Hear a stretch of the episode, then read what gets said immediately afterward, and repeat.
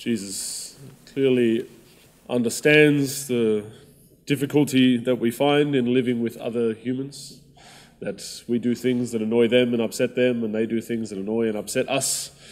Um, and hence, he's often teaching us how to move past this, to take the offense and the annoyance and the anger that we might find and um, deal with it in a virtuous way. Um, and certainly, when somebody does something that annoys us, we might want to um, shout at them or do some physical violence to them in response. Um, and it's good if we can stop ourselves from doing that. But he says today that if your virtue goes no deeper than that of the scribes and the Pharisees, you won't enter the kingdom of heaven. He wants to take our response a little bit deeper as well, because even if I stop myself from calling this person an idiot out loud, I might still, in my heart, saying, "Oh, they're such an idiot," you know, that voice is still rolling around in my head. Or even if I don't um, go and grab that person by the scruff of the neck and drag them before the judge to be held to account, I might still be doing so in my heart. And if someone's done something, and this this can happen for for something that's actually seriously offended us, or sometimes it happens when um, we don't even know why this thing has annoyed us so much, but it, it just Perhaps somebody cut us off in traffic or somebody just said something in passing, um, and it just rolls around in our heads again and again. How could they say that to me? You know, I just, oh, and there's this often seems like a sense of justice um, that it's like they, like, oh, I need to, you know, they need to know what they've done wrong, or they need to pay for what they've done, or you know, they're going to do it again if they don't. And it's like, you know, in our hearts, we're just holding on to this person and, and dragging them before the court so that they can pay for it, so that justice can be done because we've been offended. Um, and therefore, I think one of the easiest responses to this kind of thing when we find ourselves annoyed in a way that something just keeps sticking in our mind, it just we just can't let go of, of what's happened or what's been said.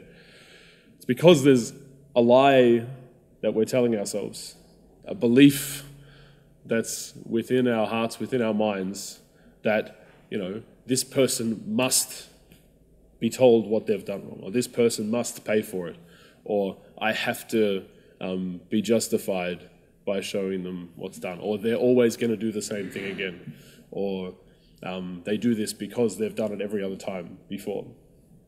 So often we can get that pattern of resentment in our minds, and if we really pay attention to it, we can even we can even see it coming. Before somebody even does something, we're already expecting them to to um, do something wrong, and then it just feeds that cycle, that lie, the belief, the, the story that we've got in our minds. Um, and one great way to, to let go of these hurts, these resentments, is by simply becoming aware of those lies. Because if, if, if we actually pay attention to it, often enough it's like, well, that's ridiculous. I don't, I don't know that this person's going to be mean to me today. Um, you know, I, I actually kind of believe that they're a good person and I like them. Um, it's just that I get annoyed by some of the things that they do. So, when we think about it reasonably, those lies can, can fade away very, very quickly. It can happen, though, that we can find something kind of clinging to us, some incident that's happened or something that someone said, and we can't let it go. It just clings to us. Um, and sometimes that can happen because there's actually a real hurt that's gone on. Um, we can't let it go. We can't forgive them yet because we feel hurt and we need to be healed of that hurt. So if, if simply becoming aware of the, the, the lying narrative going on in our mind doesn't free us from these things, um, the other thing that I would suggest that we can do when we find ourselves resentful or, or clinging to these angry thoughts is to come before the Lord and, and ask for His healing. Because it's often that if if I feel that, that somebody's hurt me and I haven't been cared for, then I, I need to be kind of seen and cared for in my pain.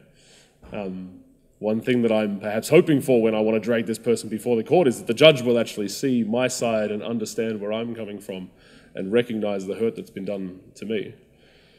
But we can come before the Lord and do this. When we're holding on to this hurt in our minds, perhaps it's means coming before the Lord in prayer and saying, Well, what, what do I want here? What have I missed in this situation? Perhaps it's that I haven't been um, seen or considered. Perhaps it's because I haven't been heard what I wanted to share. Um, perhaps it's because, yeah, they don't, they don't even know what they've done to me.